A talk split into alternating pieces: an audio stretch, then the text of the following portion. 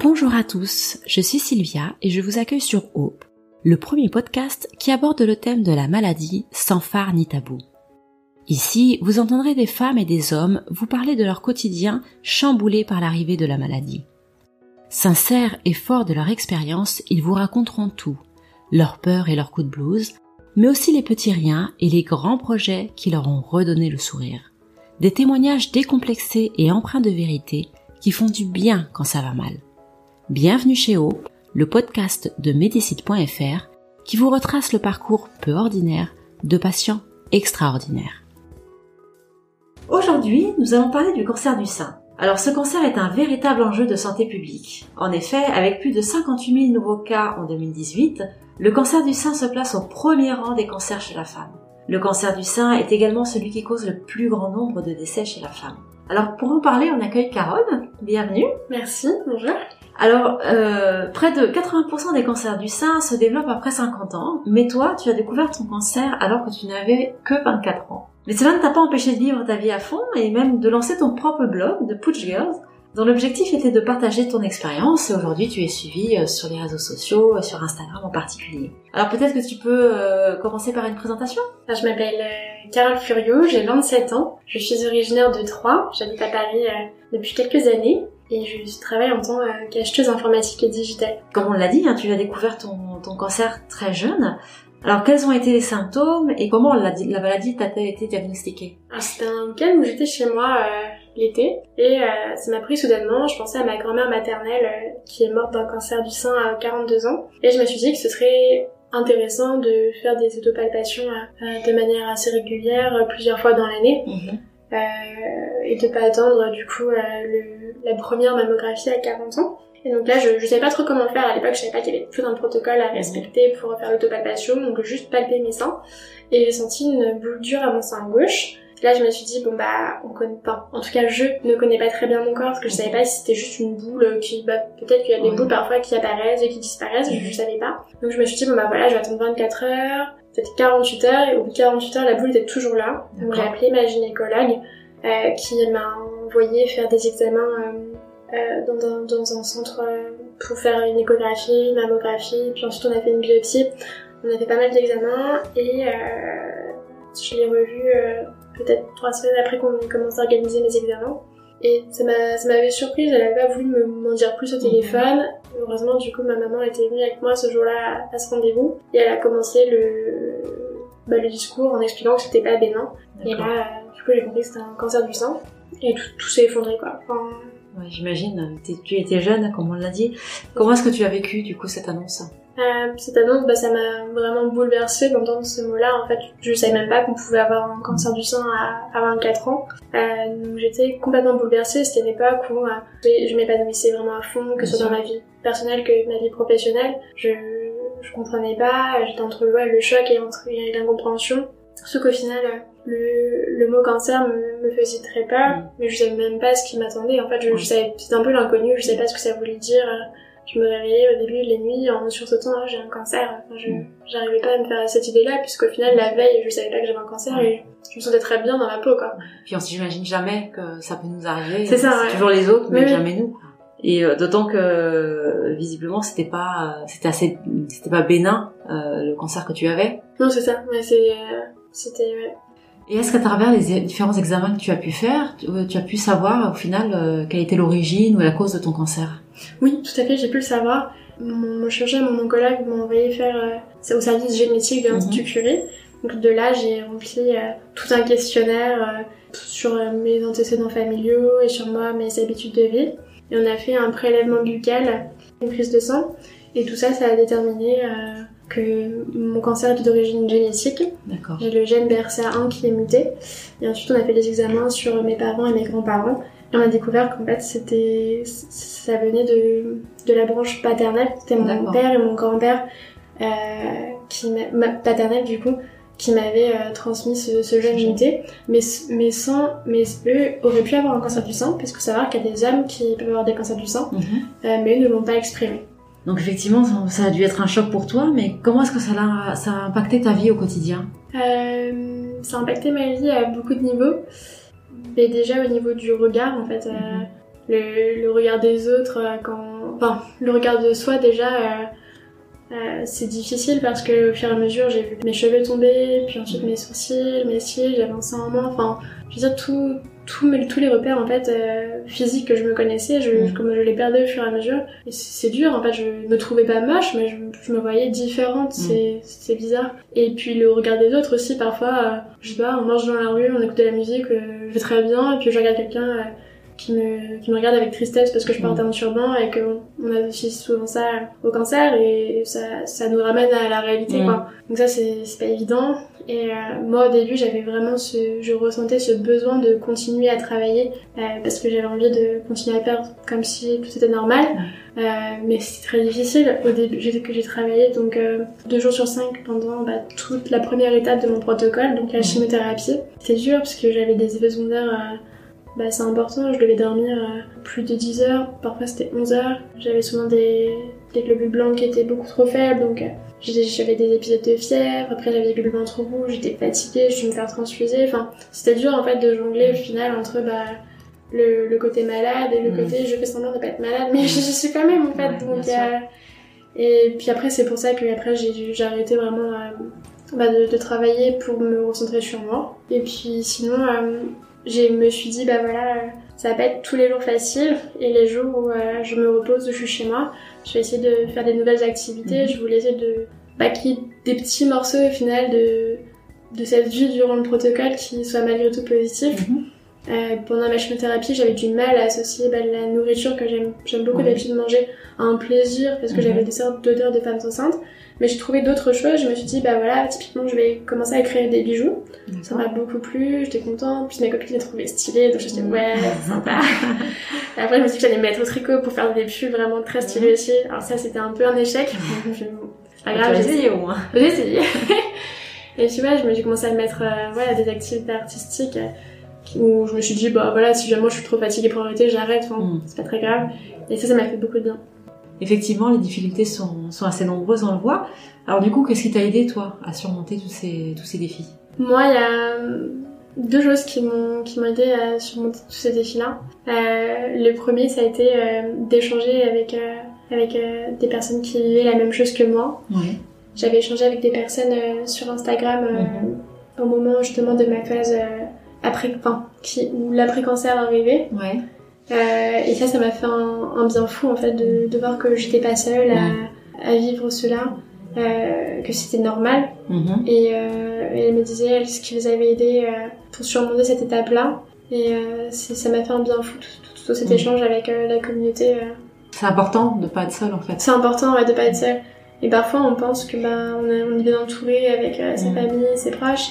Mais l'entourage aussi de personnes qui, qui vivent la même chose, je pense que c'est euh, fondamental. Oui, parce qu'en plus, euh, peut-être quand on n'est pas touché, on comprend pas ce Oui, par c'est- quoi bah on oui, passe. ça. Bien sûr, parfois on...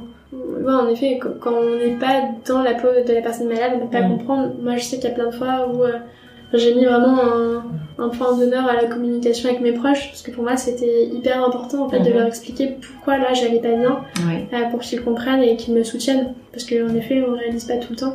Avec les personnes justement qui vivent la même chose que nous, on, on met vraiment les mots sur euh, les mots entre nous, on se comprend.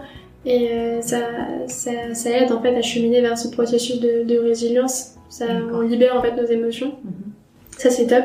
Et euh, ce qui m'a vraiment beaucoup aidé aussi, c'est euh, les activités artistiques que j'ai pu faire avec l'association Skin. D'accord. En fait, l'asso Skin euh, aide les femmes et les hommes malades de, de cancer à aller mieux en fait, Mhm. à mieux vivre cette phase d'après-cancer via, D'accord. via notamment l'art.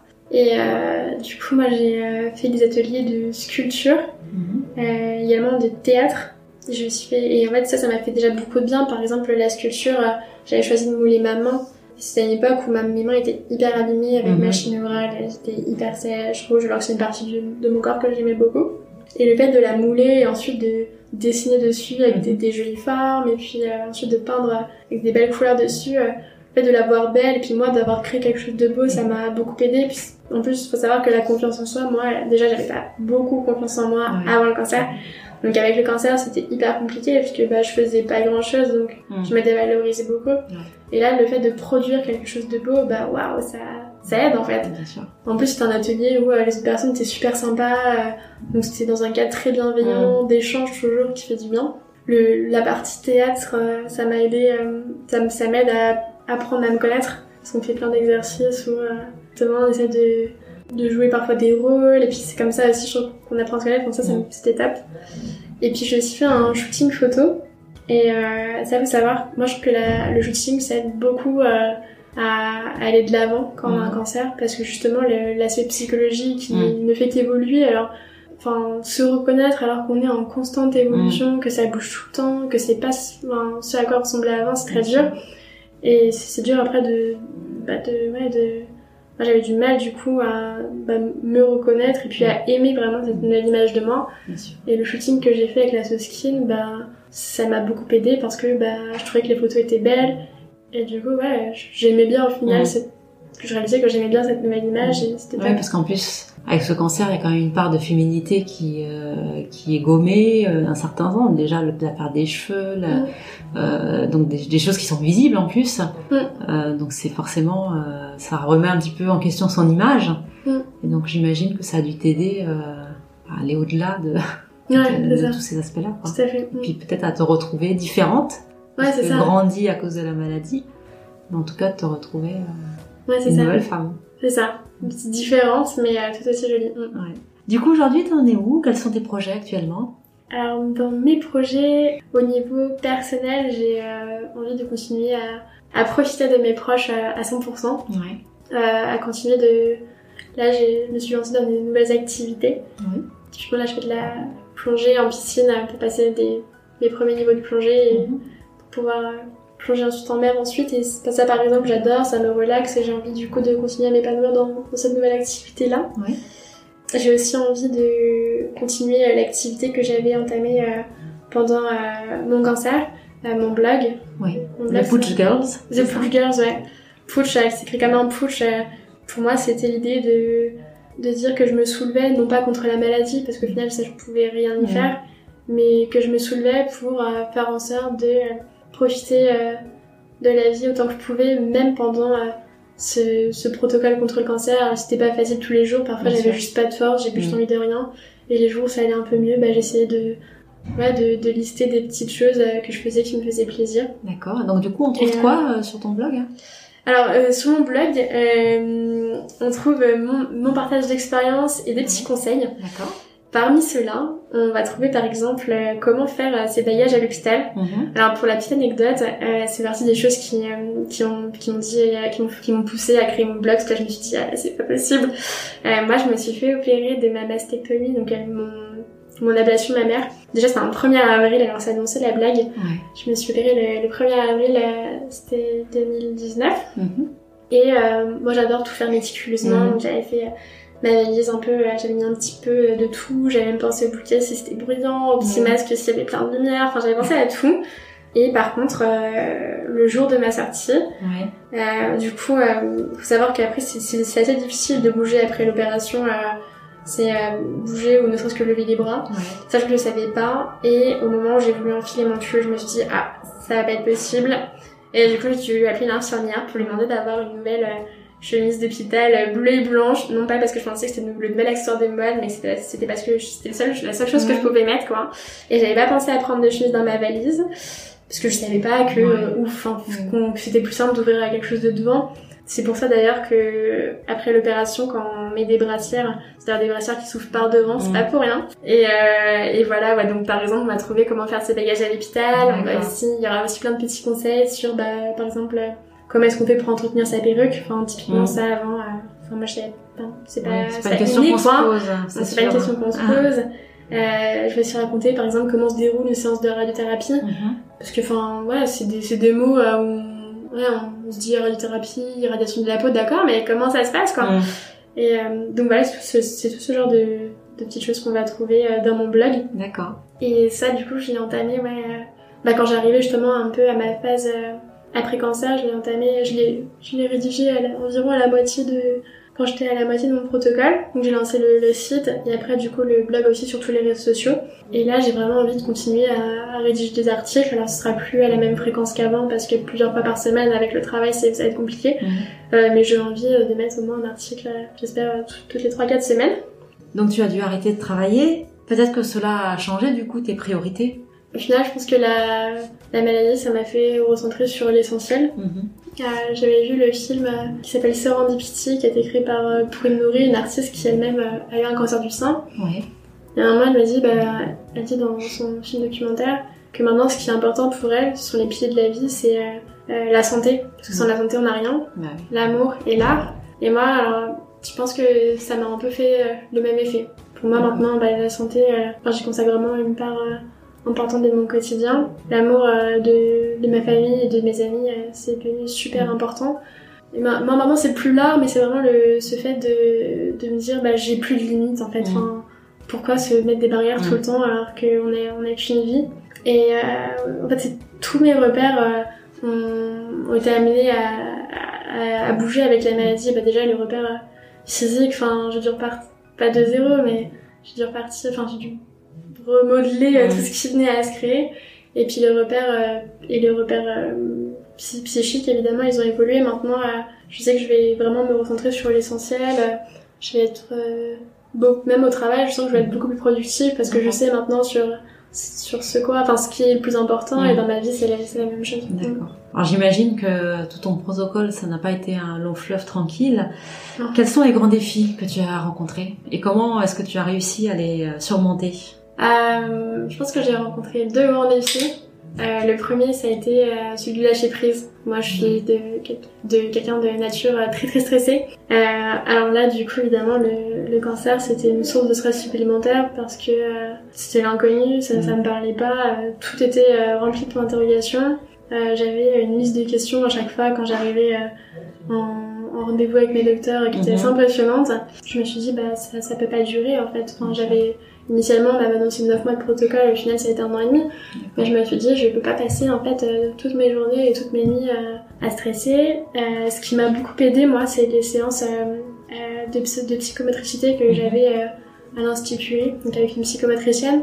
En fait, je faisais des exercices de, de relaxation, des exercices de mobilité pour réaligner euh, le corps et l'esprit et se concentrer en fait sur soi, justement sur l'instant Mhm. présent. Et ça, ça ça m'a beaucoup, beaucoup aidé. Ouais, Parce Euh, qu'en fait, tu maîtrises rien. Non, tu sais pas ce qui va se passer, non. donc c'est ça ce qui est difficile. Voilà, ce qui est difficile, c'est de se dire, bah voilà, je laisse ma santé euh, bah, entre les mains des docteurs et de la science, et moi, je me concentre juste sur moi et sur l'instant présent.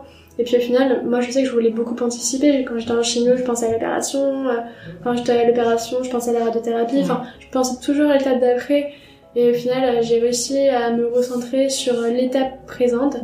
Et euh, ça m'a fait beaucoup de bien, en fait, d'arrêter de vouloir tout anticiper quand Mhm. au final, bah, on sait pas. Ouais, puis ça se passe pas forcément comme tu l'avais euh, planifié, donc il faut se réadapter en fait euh, systématiquement. Ouais, c'est- c'est ça, ouais, quand, quand ça change, faut se réadapter. Enfin, donc parfois je me disais, bah, pourquoi anticiper alors que ce que ça peut changer?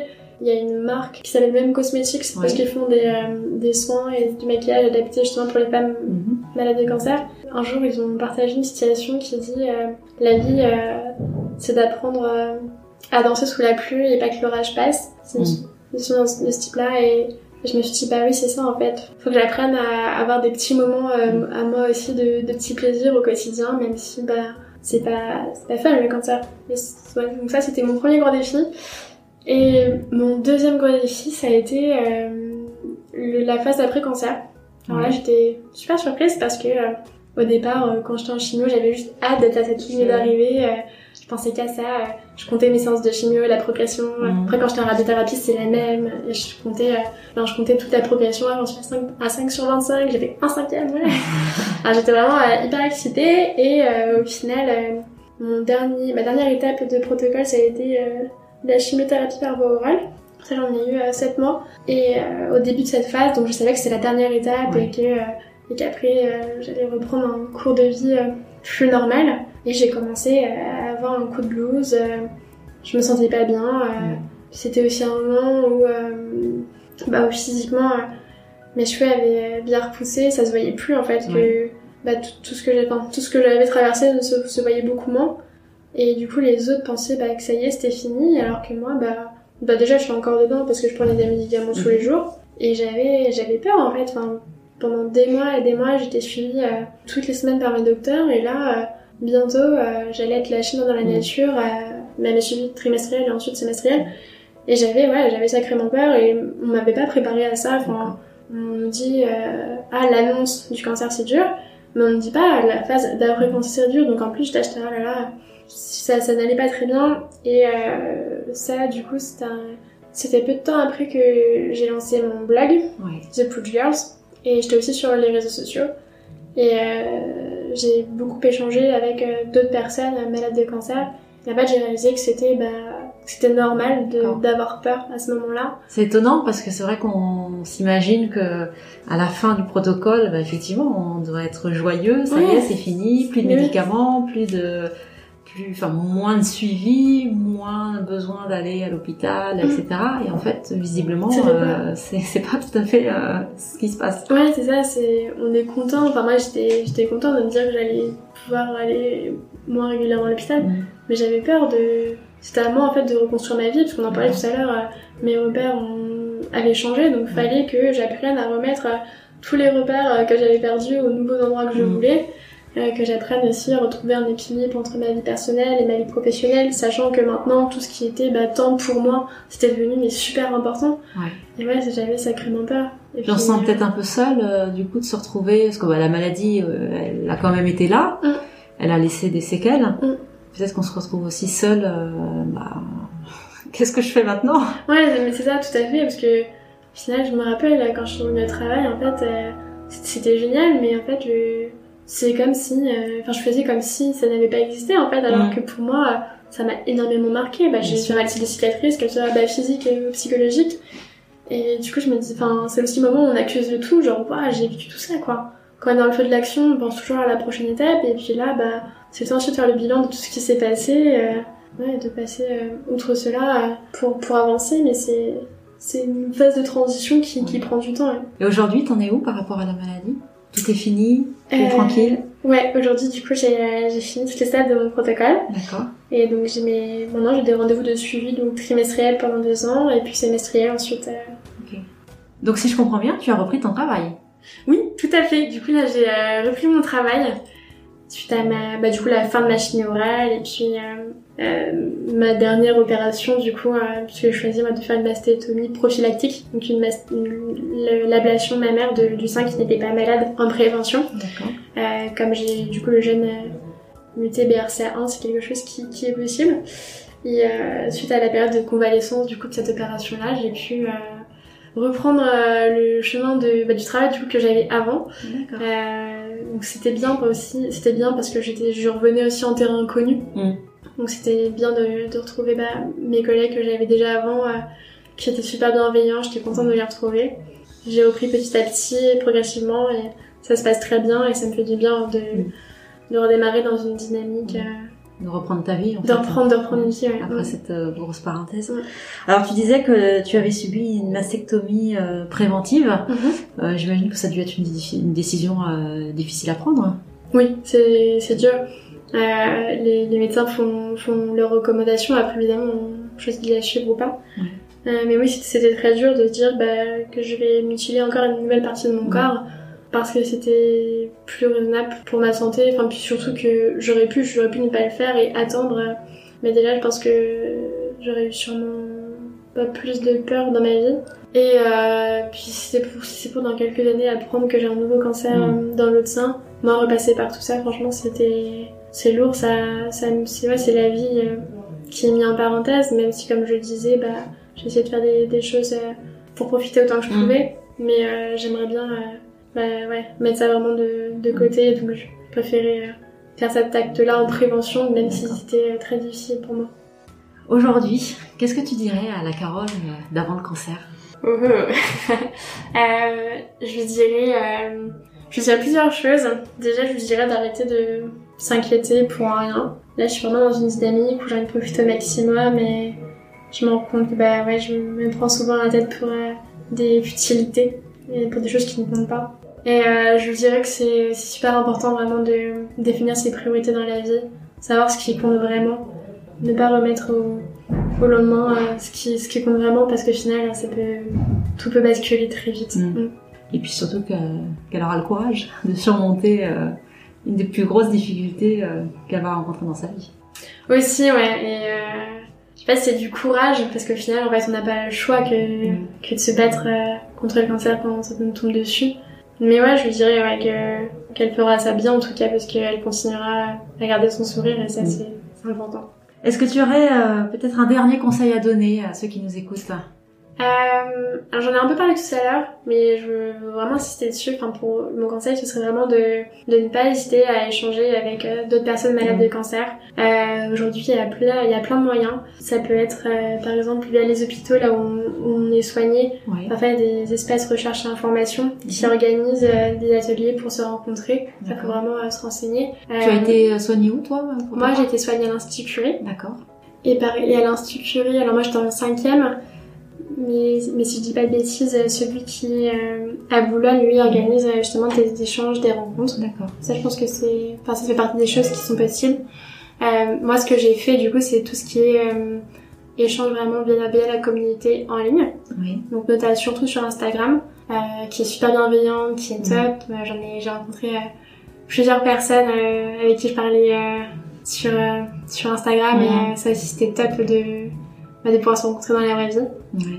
Et tous ces échanges en ligne, c'était juste superbe parce que du coup, ouais, on s'entraidait toutes, on répondait à nos questions avec Mm. euh, plein de bienveillance.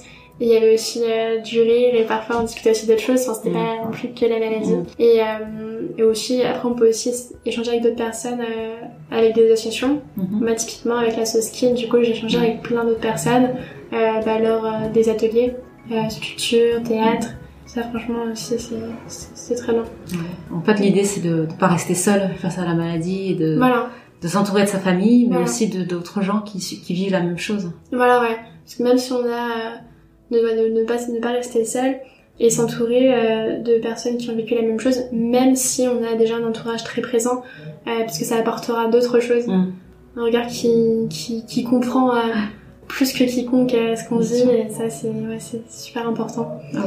Et ne pas hésiter, bah, du coup, euh, à sauter le pas euh, avec l'art, Mm. euh, parce que ouais, produire des- choses, des, des réalisations artistiques qui sont belles, ça fait un bien fond. Bien sûr. Mm. Même si des fois on, on se Même si des fois il y a des ratés.